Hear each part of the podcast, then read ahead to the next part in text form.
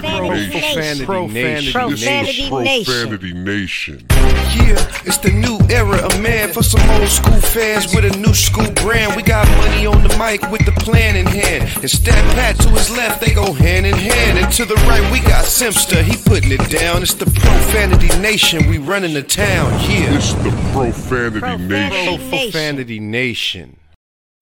Hey, welcome to the show. Welcome to the Profanity Nation podcast, where we are the voice of the professional fan. It is Sunday night, 8:30 p.m. You know where to find us. You know where we are. The Infinity Studio streaming channel, only on YouTube. Thank you for joining us. As always, I got my cohort, my co-host over here. We got Money Mike. How you feeling, my man? Yo, we eat this because this is a special show. I We're hear a gonna Get heartbeat. it really into. I hear a heartbeat. We're not really gonna get into the Lakers tonight because, but uh, let me just say this: a LeBron-less team is is undefeated. That's all I'm saying. Now, now all is good, right?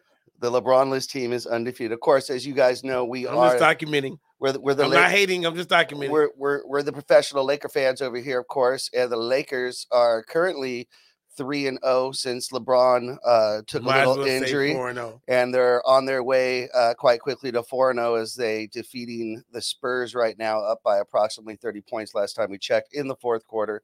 So uh, looks like all is getting better in Lakerland. Who knows? They may be able to get some momentum going. Um, they may be able to get they got it, yeah. AD's playing like a beast. man. Absolutely. Like the guy's getting like I think he had 18 points in the first first quarter. Yeah, the first period exactly. So they took him out. He's sitting, which is the way it should be in the fourth quarter. So everything's looking good there. But we got a special, special episode for you guys. We all know uh, Christmas is coming up, and if you're a baller, if you like basketball, then we know you like your kicks, you like your sneakers, and you're a sneakerhead. So we're gonna go ahead and talk about some shoes here. We have a guest. We got Mark from uh, Sneak uh, Sneaker Resell X on Instagram. It is Sneaker Resell X. Let's go ahead and bring Mark on. Mark, how you doing, my man? Doing good. How about yourself? Good, good. We can see you got Good your to kicks hear. right there behind Of you. course, awesome. man. We're like stocked up. little shoe store with you right there, my man. Yeah, How you doing tonight? I'm doing good, man. Excited. Excellent. Cool. Thanks for joining us. We've been talking about this for a little while, so we're really happy to have you on. Yes, that's we for have. sure. Yep. Um, all right, but let's let's get up. you got a question right away. Hey man, so I got a story for you. So Okay. so so Hit me um, with it. You know, I'm gonna tell you, I'm gonna tell you, I was I was a sneakerhead for one day. I'm gonna tell you a story. Mhm. I woke up at five o'clock in the morning. I went to go get the Kobe Beethovens. I woke up at five o'clock in the morning. I logged on to Nike. I was like, oh, first time I've done this. I went, got my size. Everything was cool. They said I was in line. So I took it like I actually was in line holding up the shoe. And then 10 minutes later, they were like, So hey, sold out. I'm like, wait a minute. Who took the damn shoes out my, you know, out from me? Because I, as far Yeah. as I was concerned, I was in line getting the shoes. So I was so mad that I woke up so early. It was the first time I did it. They offered the Nike ID version, right? Mhm. So I got them on right now. I did a Nike ID version. I changed the the tongue to from a white to a black, and then I paid extra sixty dollars more for the shoe. So this is one of one. So how much are these Beethovens worth? Because they're, they're Hey. one of one. I'll tell you, people sleep on the Nike IDs because you can really just make any shoe. Like if you if you missed a shoe, you missed a shoe drop, someone cart snatched you, you know, they took your spot in line and you you can't get the pair, then you just hit a Nike ID. They won't know what's coming to them. right, right. Yeah. So so these but these are one on one. Like there there's no other Nike Beethoven made like this. What Well, can- so we're- 2000 like- Were those made on on Nike ID was doing Kobe's? Yeah, so literally, like right after I went on Nike.com, and then after they said I couldn't, it was sold out. Nike ID, they had the actual Beethoven shoe, and they that's what they offered. So then I Wow. just it was a- it was extra sixty bucks. It took Right. like mm, about a month and a half to get, you You know, know- not taking that long, anyways. and then I kind of modified them like like the the actual Beethovens have a white tongue. I put a black tongue on there, but these are one on one though. You know, one Yeah. on yeah, one. that's a good question, should, Mark. it should be worth something. are, are, are, are when, when you're talking about you know rare shoes uh, is it kind of like you know when you're looking at classic cars that the stock car is worth more than a, uh, something that's been customized is that the same when we're talking about nike id Yeah, absolutely. I mean, the Nike ID pairs are are usually going to be worth less than you know, like if you were to take a an orange Nike Dunk that goes for a thousand dollars on StockX and just recreate it in Nike ID, it would be going for a lot less because anybody could have done that in that moment. But I mean, when you have unique stories like that, you know that that's very interesting. Um, they obviously so you can't go and customize Kobe's anymore. I didn't even know that that was ever a thing. So you taught me something today. Oh, okay. Yeah, well, maybe I should put them on, man. Like, Uh, Nike they're pretty ID. worn, my man. Yeah, well, you know, can I clean them up? I can paint the, this white or something. I don't know. uh, no repainting, original paint only, my friend. Yep. Mark, tell us a little bit about your business. Tell us how you got started. We know, uh, uh, you know, you, you're you're kind of kicking ass over there. You're you're you're selling quite a bit Thank of uh, you. shoes. You got a beautiful selection. Tell us how you got started in the shoe biz.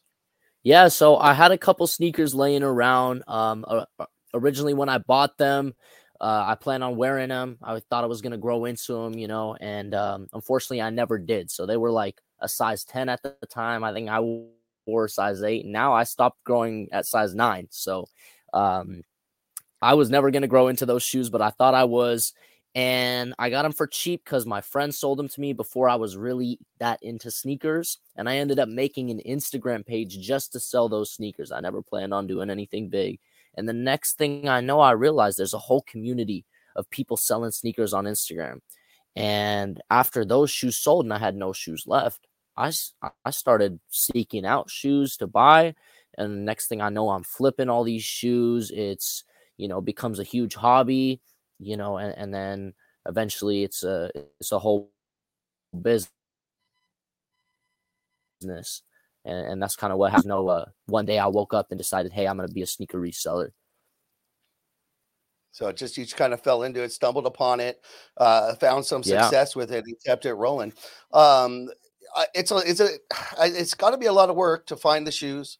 I imagine you know once you Yeah. get some sources and once you get big enough, maybe some people are coming to you uh, with some product and so forth. But um, wh- which would you say is the hardest part? Is it is it finding the merchandise to sell or selling the merchandise itself?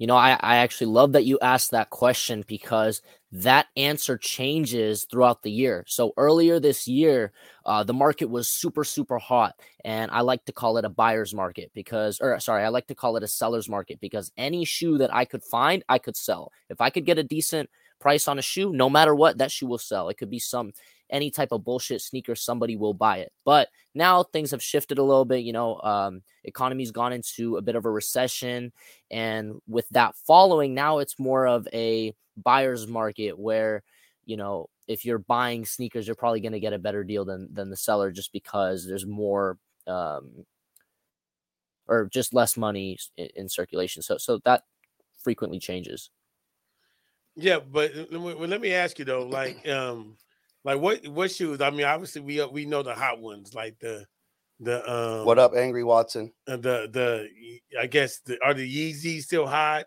The Jordans always, the Kobe's. What what other ones um are like really hot that you know that that they maintain their value or they grow in value?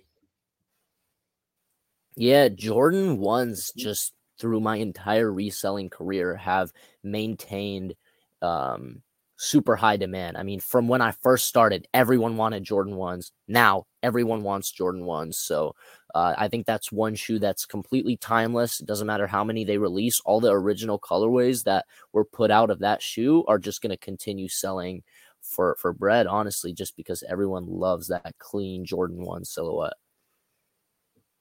Okay. Well, what about like Kobe's and and Yeezys and other ones? Yeah, yeah. Kobe, Kobe's. Um, you know, it's it's interesting because before Kobe died, Kobe's really weren't that popular. I mean, people didn't really. I, I know a lot of Hoopers might have worn them, but people weren't reselling them. People weren't collecting them. Soon as Kobe died, you had shoes that were selling for a hundred, two hundred dollars, going for like eight hundred dollars. So, you know, R.I.P. to Kobe, but the shoes skyrocketed, and um, that that was a huge moment in in the sneaker community. Uh, you know what? I, I'm going to go with you there. I'm going to pick up on that. All respect to Kobe, of course, RIP. Um, but reality was, at least, and still to this day, um, they weren't the prettiest shoes.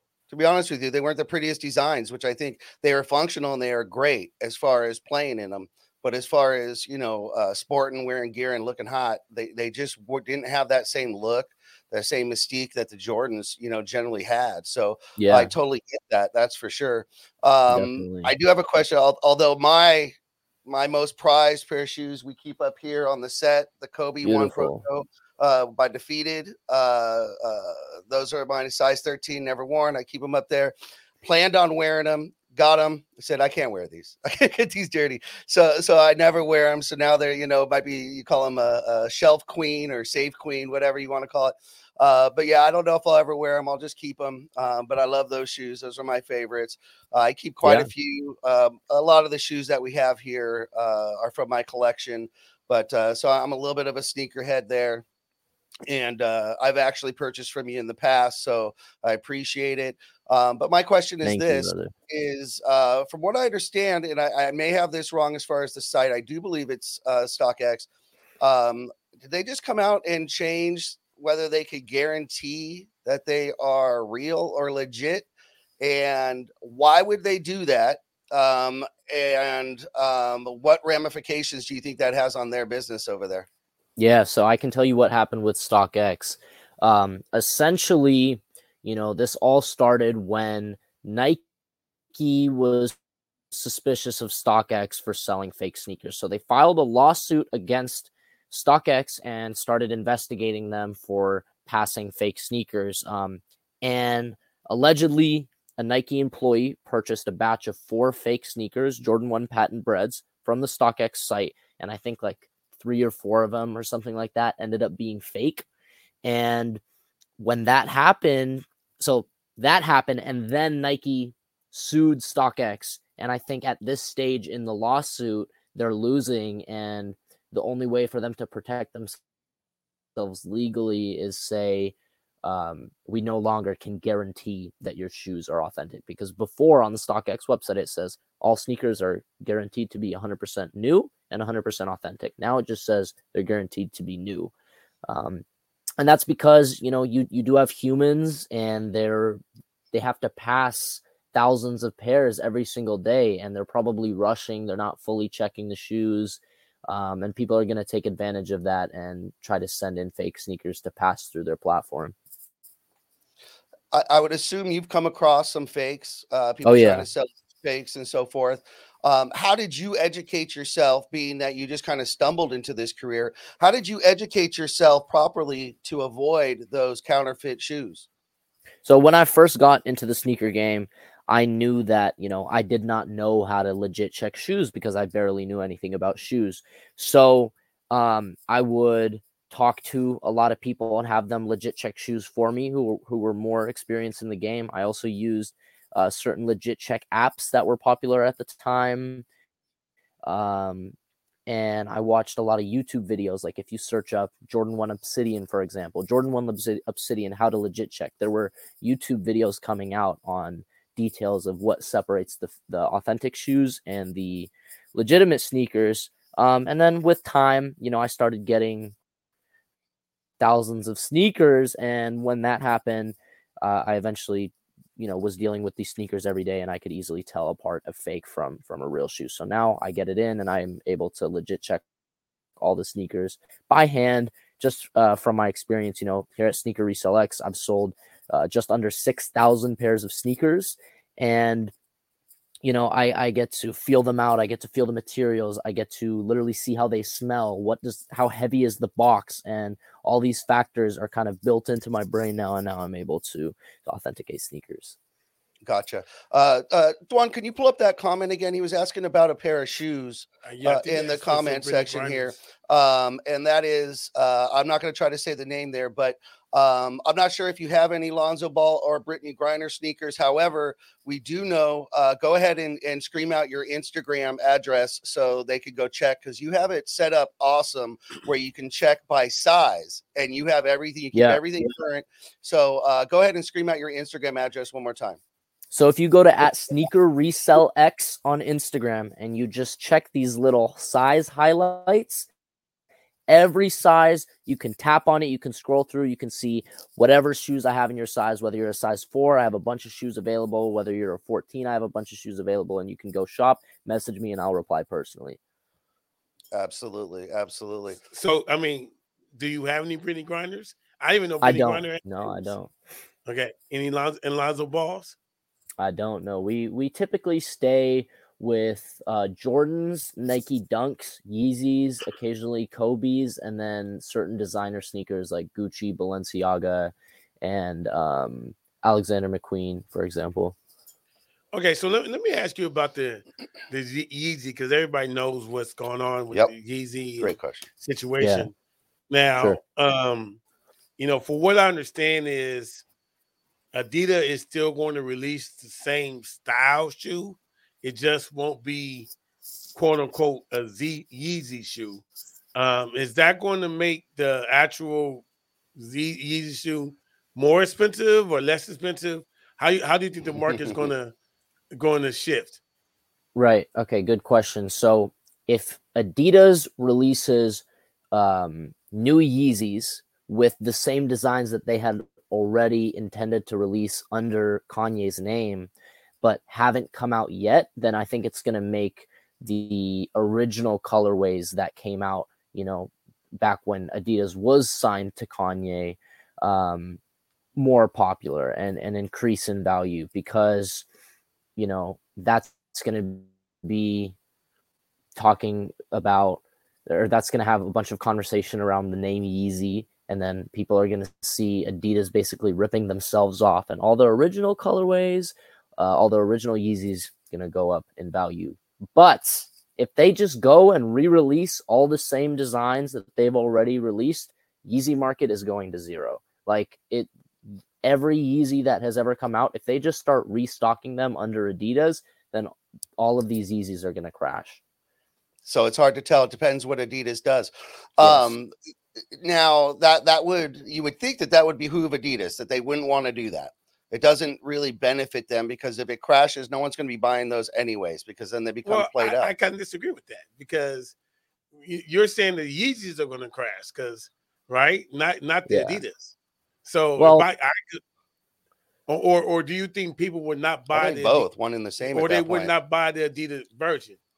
I think either way, Adidas sales is going to tank regardless. So Ad- Adidas Yeezy sales are not going to do well re- regardless. I'm just talking about what's going to happen with the resale market. And honestly, we're kind of in a situation where, from a business perspective, Adidas has to look at two evils and make a decision which is going to affect the market, which are they going to make more money doing. But I also don't know from a legal standpoint what designs they actually have the rights to are they allowed to go and re-release the same Yeezys that they released with Kanye, or are they only allowed to um, release the Yeezys that they made with Kanye but haven't released yet? You know what I mean? You, you know what though, but but this is a huge. uh, This almost brings me to the Lakers in a sense. This is a huge decision for Adidas because this may have a lot to do with who, de- which designers, which um, uh, brand names decide to work with Adidas in the future. Because if Adidas goes ahead and reproduces the older Yeezys under their own name and destroys the old market, would a new designer choose to go there and be played like that?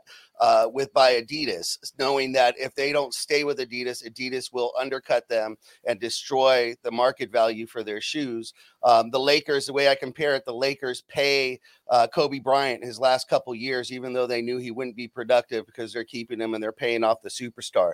Some people may consider that's happening with LeBron James right now. Um, if they didn't pay him, then you're asking, well, what superstar is going to come to the Lakers if the Lakers aren't tank, taking care of their superstars? So I would think that there would be more long term effects for Adidas and a much more difficult time to, to get a high profile name if they choose that path. And look, and I and, Yeah, and you're I right about that. I, I I disagree Okay. because if we I would look at it like buying resale tickets. Like so, whatever face value of the ticket, say to watch a Laker game was 150 bucks, but you know if they about to win a championship, that may go for a thousand dollars. But they don't. The Lakers don't really care, or Crypto Arena doesn't really care about the resale market, right? Because they're they're only gonna get what face value is anyway. So do, does Yeah. Nike, does Adidas the do these do, do they care about how much the shoes go for the resale market? Yes, they do because if a shoe is reselling, then that means it's selling out on Adidas. So, like, if they're releasing a thousand pairs of a shoe and it's reselling, that means it's sold out on Adidas. So, if it's not reselling, then it's also not, then they're not selling out. So, depending how much demand they can create in the resale market, is is how much demand they can, or sorry, how, how much money they're gonna make. You know what I mean? Now, now the brands themselves, Nike, Jordan, uh, Adidas, they create the feeling of uh, uh, rareness because they can they can you know sell Yeah. 10 million of that one design and completely flood the market but they choose not to they choose you know much like the diamond market uh, they choose to to control that uh, so you're right uh, that's that's a little bit probably of how they gauge uh, the success of the shoe um, because at any time they, they you know they can you know uh, you know order a million more and sell them out you know pretty quickly and just keep ordering millions until they just have so much stock but they choose not to because it creates uh, a want and a need for that shoe and, and that's more valuable than actually selling them shoes Long themselves because it adds to the market right? Yeah. the mystique of the shoes themselves. Um, i got a question for you. Let's get into some fun stuff if we can.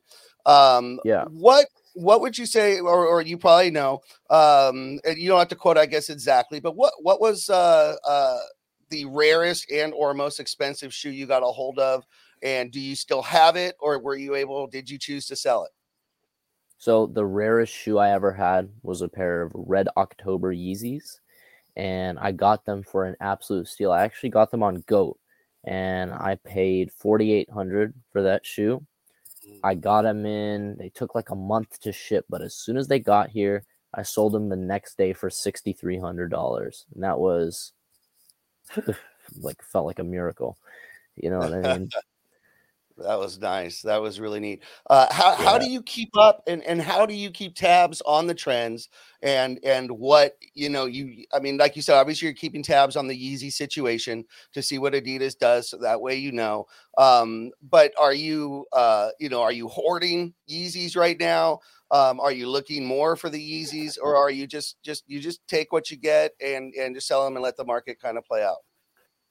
Uh, business as usual. You know, I, I think that I, I don't want to necessarily speculate on, on what's going to happen in the future because, for all I know, Adidas might not make their decision for three more years. And if I know that right now the Yeezy market is somewhat not affected, then I'm going to continue selling Yeezys. But I will let you guys know that I've noticed less people wanting to buy Yeezys because of the situation. Uh, like some people just don't want to support Kanye's sneakers, and that makes sense. But I haven't seen market drop, and that's actually something I don't necessarily understand because you would think that there would be a direct correlation. Less people want to buy it, so market's going to drop. But I think the people who do want to buy it might be paying a little bit more than usual, and then that's kind of balancing out how there's a drop of the people who do want to who don't want to buy it. so it. now they're becoming a statement they're could becoming like almost like which side of the market you're on or so or not necessarily not that I don't know about that.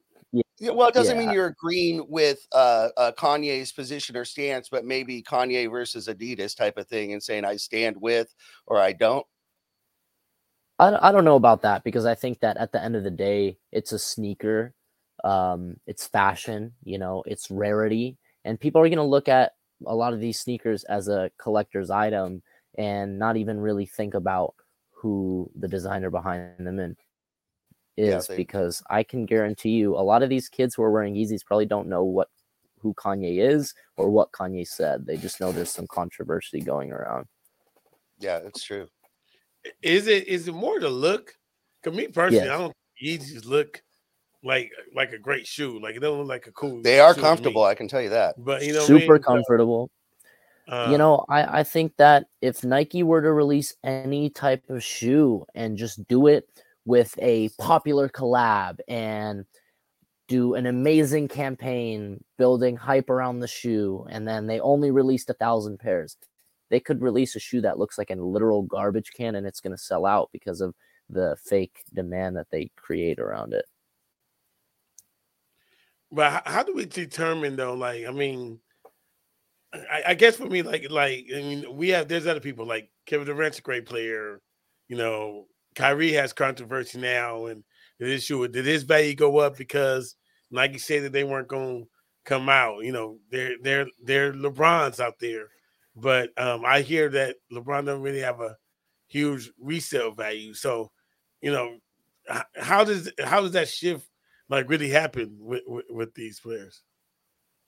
Yeah, um, I think that you know w- what happened with Jordan is Jordan was working with Tinker Hatfield, and they created a beautiful silhouette of a shoe, and they created this iconic line. And Yeezy worked with Adidas, or sorry, uh, Kanye worked with Adidas to do the same thing.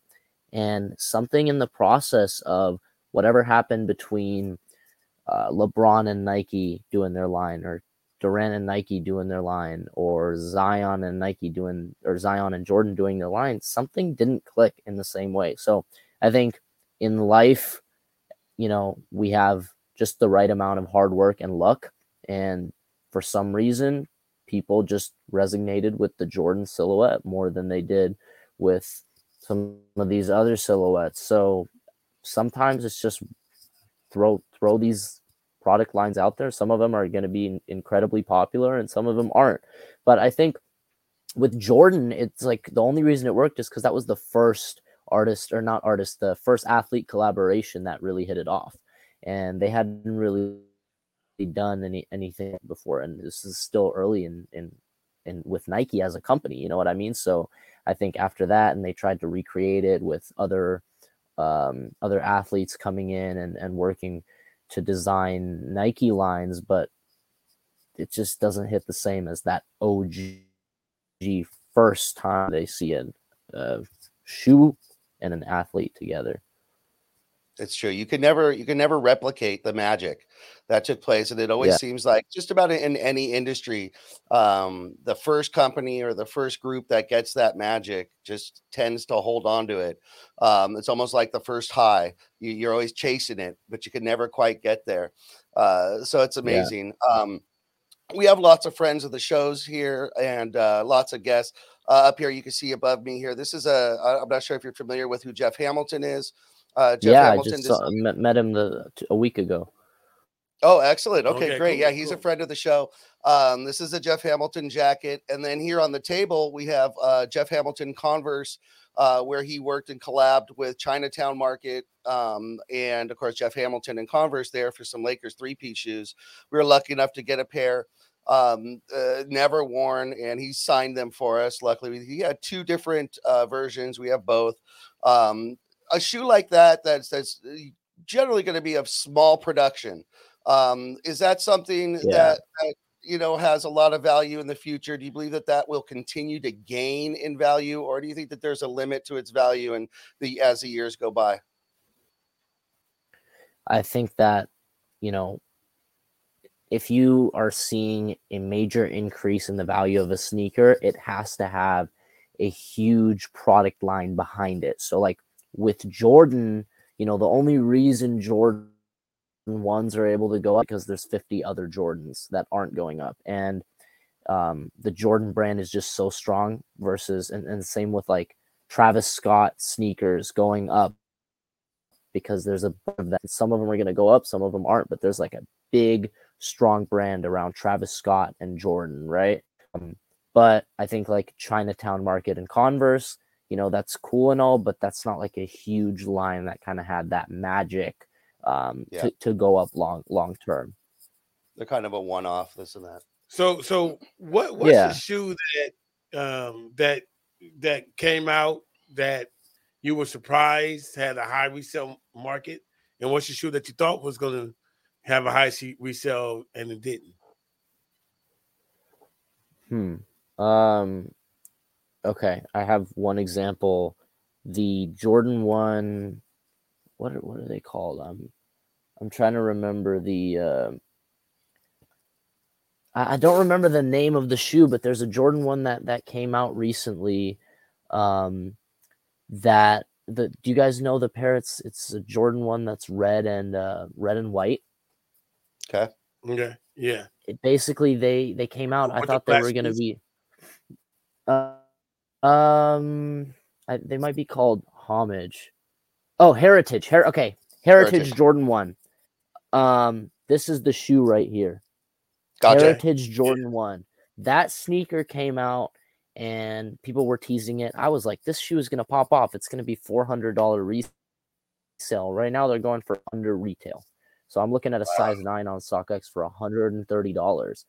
Um, and I think right now, now a lot of trends that we were used to following as resellers of what shoes are going to pop off and what shoes are going to do really well just don't really work the same because Nike kind of saw how popular Jordan ones became over the years and they just started flooding the market. Um, and now kind of that demand is, is is not really there as much because there's so many different colors of Jordan ones now and they've kind of milked that. And same thing happened with dunks. For a while, dunks became just super, super popular. Every dunk was reselling for hundreds, and they they saw that, so they started releasing as many dunks as possible until dunks stopped reselling. So they So that's kind of what they do. Yeah, Uh, but for, as a company, that's probably the, the right thing to do. Right. They, they, they definitely know what they're doing. It's a science there. Uh, we're going to take a quick break. We're going to be right back. You guys know what you're doing. You're watching the Profanity Nation podcast. We've got Mark here from Sneaker Resell X on Instagram. We'll be right back. We've got plenty of more questions for you, Mark. Don't go anywhere. We're just going to take a quick break. Thanks for watching Profanity Nation. Don't go nowhere. We'll be right back. Bon.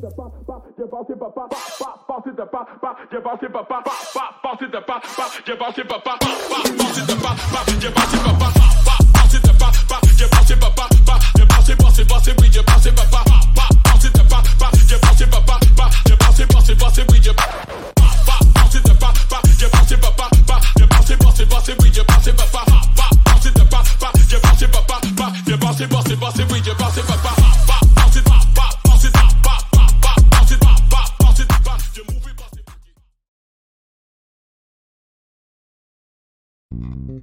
United One Protection Services. With over 30 years of experience, United One Protection Services has more expertise and knowledge than the other security companies combined. Residential, commercial, municipal, or institutional, United One Protection Services does more than just security. We protect your livelihood. United One Protection Services.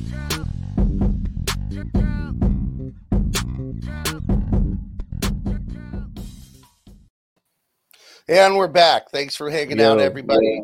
Again, this is the Profanity Nation podcast, Voice of the Professional Fan. We've got Mark here from Sneaker Resell X on Instagram. That's where you go if you want to get your kicks, if you want to see uh, some nice shoes. It's all organized beautifully by size. Just go ahead and hit them up on Instagram. Go to his profile Yes, page, sir. click on the highlight button that uh, notifies or signifies your uh, size, and you're going to see everything available. He keeps it up to date, so uh, it's excellent. Uh, I got a question for you, Mark. Uh, have you ever been, and I imagine you have, have you been contacted or commissioned to locate a rare shoe and say, hey, this is the shoe I want. Can you find this for me? So when I was at a a small smaller scale, something that I did for people, especially celebrities, they would hit me up, say, "Hey, I want this shoe in this size," um, and I would go out of my way to find it. And I always can find any shoe that he wants, but usually it's not really worth my time to go out of my way to search for a shoe just to make one sale. You know what I mean?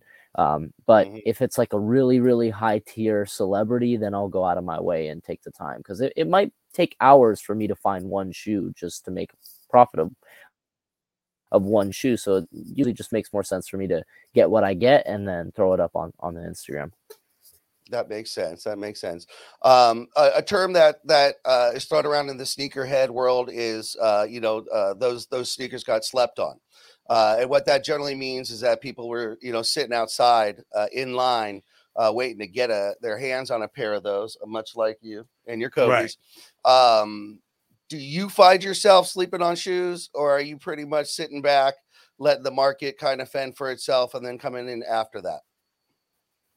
I think that you know people try to sell me new release shoes and I don't buy them because I let the market settle first because it can be very volatile. So if a shoe has come out last month and someone tries to sell me a pair, I won't buy it. It has to be out for a couple months uh, to let the market stabilize before I'll buy it. That makes sense. So so you don't you you you're, you never are the like oh my god it's coming out tomorrow and let me get up and try to get this shoe in hand because you know it's gonna go. That's just not your style. Nope. Nope. Not for different business business wise. model. for the business model. Uh, we got a question here. This actually comes from our producer Dwan. Uh, he wants to know uh, why didn't the Adapt 11s resell for more? People thought it would resell for a thousand dollars or so. The adapt 11s um you know i th- th- they did resell for a lot. I think the people were were thinking that would be from like 600 to a thousand dollars and they were on the lower end of that but um nike released a lot of adapt shoes and the retail was just too high to get that like peak interest in at first because the retail is already hundreds of dollars when it should have probably been no different than the others like 220 or whatever but I, I i think that all the whole adapt line is it's actually really unique and i think it deserves more love Gotcha. So it's it's kind of overlooked. uh yeah yeah i would definitely say that because they showed so much love to the nike air mags but then when the adapt came out nobody really cared like they weren't reselling you could go to most nike outlets and find adapt sneakers Wow, gotcha. Um, when you're Yeah. when you're doing purchases, uh, obviously you said you know the the super rare pair of Yeezys. You you went ahead on Goat, um, but obviously that's not your main uh, source. Uh, when when you're getting shoes, uh, you tend to get them in in bunches, uh, in bulk. Uh, usually, when you're getting a shipment or a supply or finding, uh, uh, you know, the the shoes to stock your business. Uh, how many pairs are you buying at a time? So typically, I get my shoes from two methods. Number one, I have kind of a, a group of buyer or a group of sellers that I'm consistently buying from that I kind of alternate buying from, uh, or I'll go to a sneaker event and then buy a bunch of individual pairs in one day. Sneaker Con was uh, last week, and I bought I think 80 pairs at SneakerCon. Um, I might, you know, call one of my bulks sellers and 50 pairs at a time from them. Maybe I'll buy 10 sometimes. So it just really depends on what shoes I'm looking for and um, just kind of the situation of the market at the time. And those those things definitely change frequently. What what's your uh, personal collection that, That- you, that's- that you wear? That's got to be what everyone's thinking, right? Yeah. Because when you have access to all these kicks, uh, what do you keep in your personal collection for yourself? Uh, you know that you're not getting rid of. You know what? The truth is, um, I gotta get before I rich. And I, I'm I'm not really a big spender. I'm not like super materialistic. So I have a you know, I have a couple thousand dollars of sneakers sitting in my closet that I kind of like to uh, that I kind of like to wear, but I'm not really buying them necessarily for the rarity. I'm just buying them for how they look, and you know, I have some off whites, some designer sneakers, some dunks, just What you for, wear to for sneak- fashion, but I don't really have some crazy. Sneaker con, I wore Yeezys because I'm standing for 13 hours, two days in a row. I can't. Uh, I need something really comfortable. comfortable. You know what I mean? So like off-white MCA's, I only wear them to like dinners and stuff. That's awesome. That's awesome. Is there is Yeah. there a shoe like you know, you know the the trend is now you you put a suit on and then you, You wear tennis shoes. and then you wear some Jordans, right? So is there are shoes that are preferred for that look? You know, uh, because I, I, what was that? Uh, On, on the Lakers uh, broadcast, you got James Worthy doing it. yeah, Um, you've got Robert Horry doing it on the the post game shows. They've got their suit and tennis shoes on. It seems like a new Dude. fashion trend out there. Uh, wh- What you know, with the price of the shoes, they're they're more expensive than a lot of dress shoes. So it's almost like the price uh, determines that. Yeah, at this point, J- Jordan's in a suit is clean. Like that's fire. I think it's a really cool, cool thing to do. But I think it works with almost any shoe. Like you could throw on a suit with Yeezys. You could throw on a suit with off-white Air Forces. You could throw on a suit with clean Air Force Ones, and it's just kind of you have this one color. Your whole body is one color, and then you have like a pop um, at the bottom. So like think about the off-white volt. I don't know if you guys know what, what those are, but the off-white Air Force Volts with a fully black suit. You have the green sneakers that just pop. That's fire. Gotcha. Has there been one pair of shoes that has eluded you that you wanted to get that you would have loved to have in your collection to sell, but you just haven't been able to find them? Yes. What's that?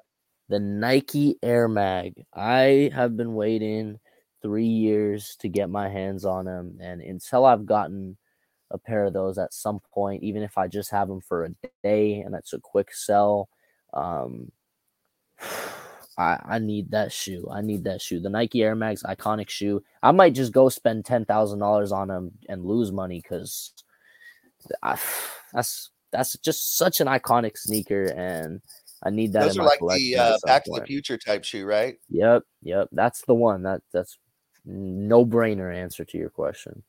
There it is. And have you have you had a chance? Have you seen them in person? Had a chance and didn't pull the trigger? Re, re, regretted it, or just it hasn't even come to that point yet where you've had that opportunity? Not in person, but you know what? My friend hit me up. He had my size on a pair.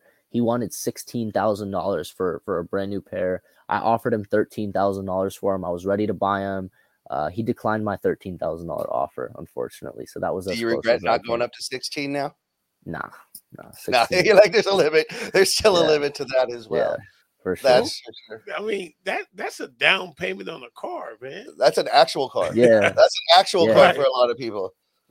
That's it's that's ironic because I'm I'm talking about how I don't even right now like how I can't even swallow like buying a car and I'll go buy thirteen thousand dollars shoes. I don't even want to buy a car. But but what would you do that? Would you wear them or you would just have them in your collection? I just I would have them. Do can you what what do you do? Because you know, like I know like my my daughter, for example, she's 14, they're in high school and they have the shoes and everybody walks like a certain way because they have the shoes and they it's don't want to strut. they don't want to crease them and and all those types of stuff. What type of tips can you give to actually wear a shoe but not, not make it look like they've been worn? Do you have any tips? For that? Yeah. Um. So when you buy a sneaker, it comes with a cardboard cutout inside the shoe that is kind of propping it up. So what I do is I'll take that, and you could just buy like this made of plastic on Amazon if you search crease protector. But what I'll do is I'll take that cardboard cutout out, and then I'll just cut around where the toe box is, and then just stick it in and leave that in while I'm wearing them. Is that comfortable? half. Yeah, because you don't feel it. But also, it should be an expensive shoe if you're gonna do that. Otherwise, just buy them on Amazon. You know what I mean? Um, Okay.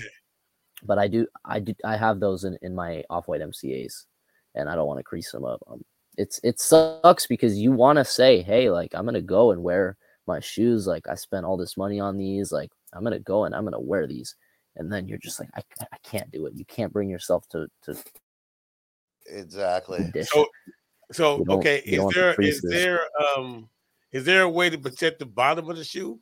Um Uh, where, Our where Yeah. producer is showing us in the background here these Nike X off whites in a uh, blue color. They're gorgeous. The MCA sneakers. Nice, They're nice. Yeah, well, he yeah, that's the pair. Yeah, that's the pair I'm talking about. Um, but it's interesting because there's a certain thing called a soul. Pro- you know what? I can show you guys. Would you like to see? I have Sure. a pair in the back here with um. All right, give me a second. Yeah, no problem. That's awesome. It's gonna show us some special stuff. Look at this. Look at that stock he's got over there. I want to go through there, right? yeah, I want Yeah, to just go wanna check it through- out. Go yeah, check it out. I want to go look at All some right, Kobe's. So- You got any shoes. Grinches in Right there or here. no? Uh, no, I don't have a. I just shipped a pair out uh, yesterday. But How about- don't how have about any one, or day Mambacitas? before yesterday. Mambacitas. Nah, the only I think the only pair of Kobe's I have is this pair right here. Uh, these these Kobe's. I might have more pairs, but like mine. nothing though. crazy. I don't sell that many Kobe's. Yeah, those are pretty worn. Uh, yeah, I had a pair of Grinches that just sold. Those fly. Those fly. But I'll show you guys the uh, sole protector right here. So this Okay. is basically a plastic covering that you would put on the bottom of your shoe, and this can be peeled off. But um, you just wear this over, and it protects. Like you don't drag out the shoe. So when it comes How do off, they not have the proper name? I've been thinking of those for a while, but I'd call them soul savers. How could they? I mean, it's it's so simple, soul savers. If they don't have that name, I don't understand. Soul protector. nah, soul be soul protector. savior. I mean, I don't know. It kind of makes sense. I feel like. Yeah, it does. Uh, it does. But you know, so it just goes on the bottom. So now you're able you you put. I mean that's a lot of work to me, but so you you put the It thing on is. the I don't even know how to put it. I don't even know how to put it on. I think you need like a, a heat gun or something. Like it's a lot of work because this is like this is on there. Like I can't. I think I would need to take like a scraper to get this off. Like I wouldn't be able to just peel it off. So it's So then, legitimately, once uh, you wear that, that gets dirty. So while the original shoe is clean underneath, you can't get that off anyway. So it's almost like the same thing. nah, because you can get it off. It's just a lot of work to do it. So Gotcha. It's like a car Um, wrap. yeah, yeah, almost. That's incredible. That's incredible. So so how? It- Well, I guess it would determine on the shoe, but my, my original question is like a, show, a shoe that's used. You know, how big Mm-hmm. is that market versus new? Because obviously, I sell used more will be a little used bit less. Um, I sell you know, a lot more used than than new. Is that because My- of the price? My business. So the reason I sell more used sneakers is because, you know, a, a brand new sneaker has a very defined market. Um, a brand new sneaker, you know, you can see the highest bid in the last sale, and usually when someone's selling it, they're clear on what it's worth, and you can't really get that good of a, a deal on it for for me to profit on. But when it comes to used sneakers, um, you know, you can argue that a shoe might be worth less because of this heel drag, and someone else might argue that it's worth more. And it's kind of like a one man's junk is another man's treasure situation where that allows you to get much better deals because there's less of a defined market. Understand. Understand. There's there's more room to work in there and determine. Yeah. Um, there, there- there's obviously. Um, I, all right. This is a good question. Um, as far as as purchasing, when you're looking at potentially purchasing a, a pair of used shoes to resell, d- is it the the the the more rare the shoe, the more worn it can be and still hold value, or is it does does that work or coincide with each other at all? Not sure I understand what you mean by that. Meaning that that well, essentially, if you had a pair of Air Mags and they were worn to the bone, would they still have more value than a pair of Yeezys worn to the bone? Uh, would you still Oh, yeah. purchase those Air Mags um, regardless, even if they're worn down and so forth, just because of, of the mystique? Yeah, but the um, you know, the worse condition, the harder it's going to be to sell, and the less they're going to go for. So the other day, I saw a pair of like super beat up Air Mags for like four thousand, but they were just too too worn for me, and I didn't. They were too far gone. You know, life support can't save those. Excellent, excellent. What do you think the future holds for some of these larger online markets like StockX, who can no longer guarantee the authenticity? I mean that that was their their you know key to uh, trust.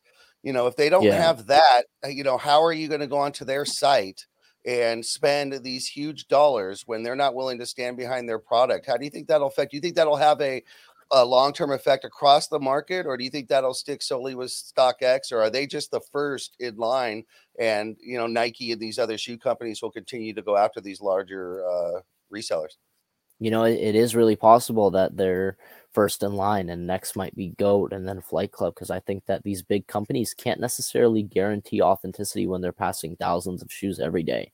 Only reason I can guarantee authenticity is because I'm personally myself checking every single pair. So I know people who are getting fakes from from StockX, and I think that I, I just can't imagine why anyone would go and buy a shoe from StockX when they no longer guarantee authenticity. But at the same time, I think they've built such a huge market for themselves where they literally are the price check for every reseller on the planet that they almost can't fail. I mean, too their, big to fail. sales must you know, they're, they're too big to like if apple started charging $3000 for their phones they're still going to make a shit ton of money. They might make a they might make less but they're still going to make a shit ton of money. It's just too too big to fail now uh, I, I purchased through eBay and eBay does an authentication um uh hopefully that they're still good uh but uh i know you know and and then they have shows sneaker shows where you can go and get the shoes checked. Uh, i've seen that online and so forth. Yeah. so so there there is a need for that to to ensure that the authentication is there. And I, and I believe that you know the original you know brands want that as well. They don't want counterfeit or a, a market for counterfeit products out there uh, regardless if it's uh, resale or not you know for older pairs of shoes Yeah, I I think eBay is actually one of the the better authenticators. People say that like they're just super like they don't mess up. really That's from what Well, I've heard. Yeah.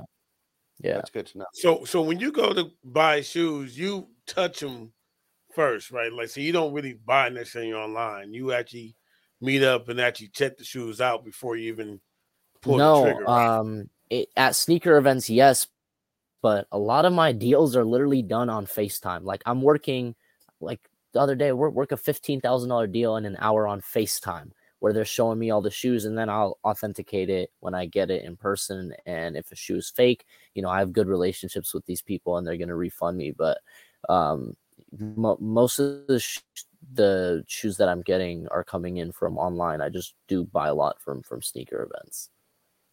Gotcha gotcha okay. when you're at sneaker events you're just keeping an open mind looking for for what you might find or are you usually going there on a hunt Uh, definitely keeping an open mind. Just whatever I could get a good deal on. Um, yeah.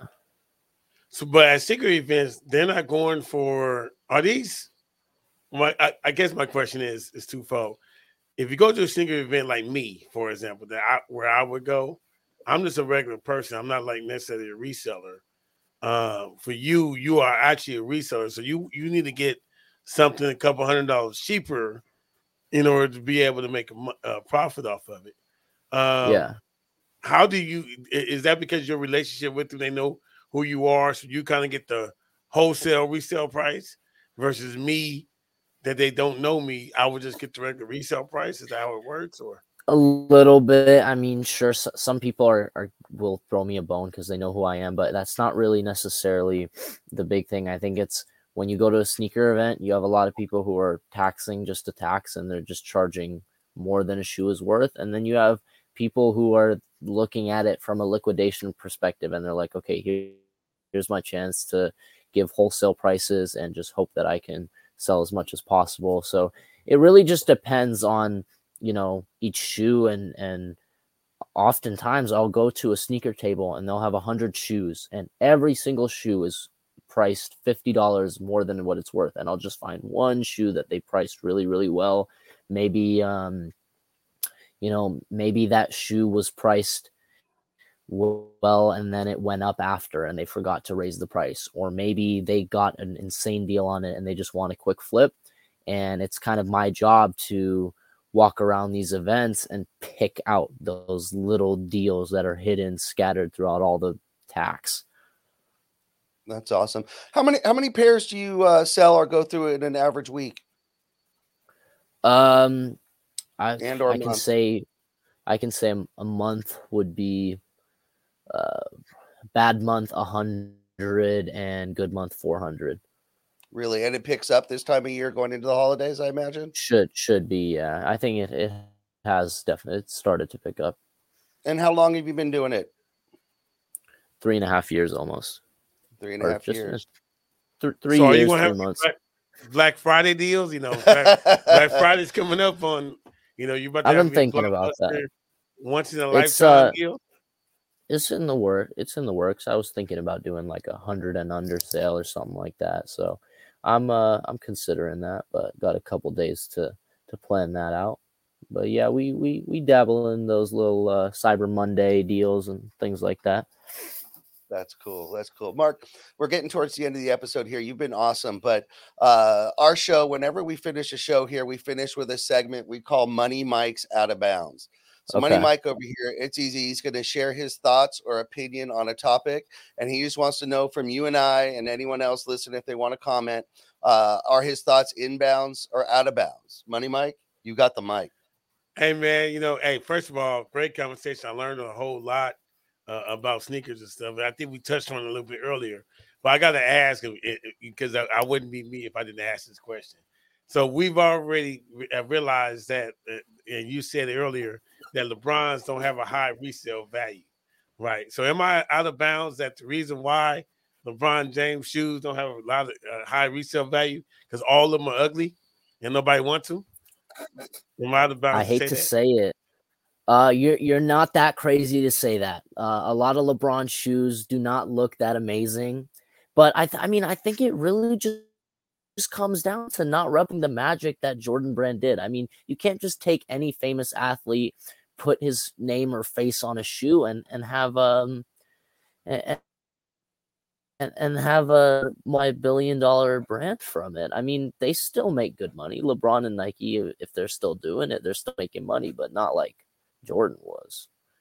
Yeah, yeah. So I'm in bounds. I'll, I'll, I'll say you're in bands because they're they're yeah. not pretty. They're yeah. usually quite ugly. You're right. So um, you know, and, and, and like, like Mark says, you know, it's just you, you can't you, you can't compare to Jordan. Um, but uh, so you got two inbounds. You're definitely in bounds. hundred uh, percent on that one. Um, but you mentioned Travis Scott yeah. earlier. He kind of caught you know magic in a bottle there. Uh, yeah. I, who would you say? Who would you say? Maybe besides because we talked about Travis Scott, has he come the closest to that success, or is there someone else on there? Obviously, we have Yeezy. Let's set Yeezy aside. So, this is kind of an, an indirect answer because this is a brand, not a person. But when Sacai and Nike did their collab at first, every shoe that they released was reselling for seven, eight hundred dollars. So they kind of caught that magic in a bottle, those two brands coming together. Um, and then all of us they started releasing a bunch of sneakers and they started doing a bunch of colorways and now they go for like a hundred fifty dollar resale and no one really wants them. Uh, as well as like Fragment and Nike did the same thing where they kind of caught magic in a bottle. Shoes were reselling for thousands of dollars, but then they just overdid the collaboration and they flooded the market with new colorways that were Fragment X Nike, and now they just don't really have any resale value. But the original ones still hold their value. Gotcha. Uh, be, go ahead. One more question. So, we we we every shoe seems like unless they're like the the real high end shoes, obviously, but it's only been Nike and Adidas. So, is Under Armour you think ever going to have a shoe, or Skechers going to have a shoe, or you know? Reebok or ever going to really have a shoe Who that, trying. that that that that is going to try to create any type of buzz, like for the resale market. The only brand, the only brand that that surprised me was New Balance. They kind of had a a little bit of a a peak of interest uh, in 2021 where they did a collab with they started doing collabs with brands and, and they were actually reselling. So that's like the only shoe brand besides Nike and Adidas who who kind of managed to create a little bit of hype around themselves um, to an extent of having an uh, an aftermarket. But other than that, New Balance, Nike, Adidas, and obviously New Balance will never be on the level of Nike or Adidas. Yeah. No, well, they're a very functional shoe, that's for sure. But uh, like you said, they're not necessarily yep. known for their design or their their their uh you know the fashion no, side. No Kawhis and yeah, like yeah. Um, and and then really quick again before we let you go, we got about one minute left. Uh, you mentioned some of the other shoes you carry are uh you know uh designer brands. Yes, um, yeah. Which, which are the the the new designer brand shoes that are really hot these days? But people love Balenciaga. People love Gucci. People love Louis Vuitton. Anything that screams, "Hey, I'm rich," that's what people want. People want the big logos. People want the the obnoxious shoes, and and people will will pay obnoxious money for obnoxious shoes. Yeah, the Balenciagas have always been really expensive, and they look super bulky. Yeah. Um, I've never actually put a pair on. I've seen, I've I considered, but they're they're just so huge. Each shoe yeah. looks so big. That's just their thing, right? They always build a massive shoe. The Balenciaga sock shoes, though, are actually very comfortable. I have a pair for myself, but um, yeah, the the ones with the huge soles, I can't imagine. I've never put one on, but I can't imagine that, they're comfortable. Yeah, exactly. Not very functional. Well, this has been awesome, Mark. Yeah, uh, sneaker resell X. Everybody, yep, sneaker, sneaker resale, resale X. X, at on Instagram. That's where you want to go. Christmas is coming, so be sure to to slip that that Instagram name in your girlfriend or your mom and dad's uh, drawer so they know where to find them. Tell them what size shoe and maybe what you're looking for. There's a good chance you're going to find it over there. Mark, Yep. you've been awesome. We'll keep tabs on what's going on. Uh, you know, I keep up to date with you anyway, so I just can't help it. I'm a sneakerhead, so Yep. uh, we really appreciate you being on here. We really appreciate you updating us on what you do and informing us and teaching us a lot. All right. Thank you. Thank you for having me. I really appreciate it. All right. You have a great Christmas. Thanks again, my man. You too. Thanks a lot, man. Good luck to you. All right, guys. Well, that was awesome. We Yeah, learned it was a lot. great. We Yeah, I learned a learned a lot Okay, and then what we're gonna do here before we leave, just gonna double check what that final score was, and we'll let you leave here. The Lakers, we're gonna soon beat the San Antonio Spurs. Come on on, come on on, da, on the phone. Let's go, let's go, let's go. 92 to 1 at 123. So the Lakers now are 4-0 without Braun. Um, and Anthony Davis playing like a beast. Let's just see what he finished with. I have a feeling he finished with about 25 or 30. Uh, Anthony Davis uh, finished with uh, 30 points. I'm right on there. And then we have Uh, a double double. I know from Westbrook. Uh, Westbrook. Let's see. Westbrook finished with 10, 10, and 4. You're 10, absolutely 10, right. There you go. Right there. And then So- Austin Reaves playing well. Austin Reaves playing really well with 21 points. Lonnie Walker uh, still playing strong with 14 points. Uh, Thomas Bryant showed up with 15 points. Hey, look who showed up. Kendrick Nunn with 13 points in 20 minutes. And then Schroeder, 13 points in 22 minutes. Man, I think we got something going on. Stay hurt, LeBron. Stay Don't hurt. stay hurt. Just stay relaxed. we never wish pain, but stay Hey, relaxed. LeBron's Let doing a these great guys job right now. speed. And LeBron, when you do come back, just take it easy. Take be that facilitator. Right. Just play, Play the, the facilitator role and enjoy the fact that you may not have to carry the load, and that will help you a lot. All right, guys, thank you so much for joining the show. We love you. We love you for being here. You've been watching the Profanity Nation podcast. Stay tuned because at 10 p.m., the waiver wire comes on with yours truly, Money Mike, and then Marco Nunez, the former head athletic trader for the Lakers. They're going to keep you up to date on fantasy football injuries, and you're only going to find it here on the Infinity Studio streaming channel. So be sure to hit that subscribe button. That's the way you're not going to miss any of the great shows. Plenty of other great shows on the channel, but that one comes up next, and that one's going to make sure you win your fantasy league or at least don't come in last and have to pay that debt, you guys. So, uh, for uh, my co host here, Money Mike, Stat Pat, who couldn't be with us today, we are the Profanity Nation podcast. Thank you very much. We're out. Then peace.